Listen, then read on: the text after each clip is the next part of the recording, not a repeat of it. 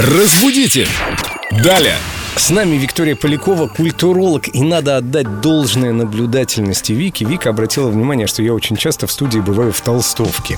И решила разобрать это слово. Ты не одинок, сейчас многие в расслабленном стиле. Вика, привет, мы с тобой в пиджаках, Доброе в утро. жакет. Ну, а Да. Семен в толстовке.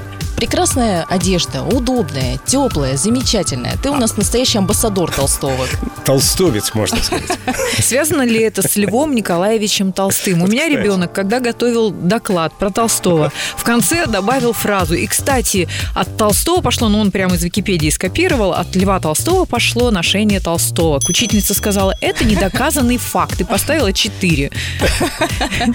Нет, Я тоже читал Толстого, и вот теперь хожу в толстов. Вероятно, эти вещи как-то связаны. Да, они действительно связаны, и сейчас я расскажу, каким образом. Всем известно, что Лев Николаевич был своего рода аскетом. Он никогда не любил излишеств, все у него было весьма просто, и, в частности, одежда, которую он предпочитал, тоже была очень простой. Какие-то холщовые свободные рубахи, удобная одежда, в которой можно было работать. И в дальнейшем у него, когда появились уже последователи, их называли толстовцы и толстовки. Ну, разумеется, толстовками тогда называли просто девушек, последователей Толстого. В зависимости от пола.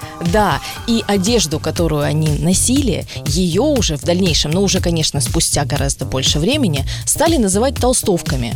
И просто принцип тот же самый и сохранился. Это простая, удобная, приятная одежда. То есть я-то думал, что я тут шучу, нашучиваю, а оказывается, я просто попал в самое яблочко и был недалек от истины. Это Да. действительно связано. Конечно, Семен был совершенно недалек. верно.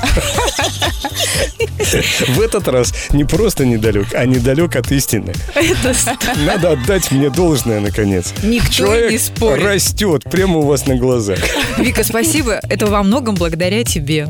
Мы растем, развиваемся. Спасибо тебе. Очень рада быть полезной. Разбудите! Далее!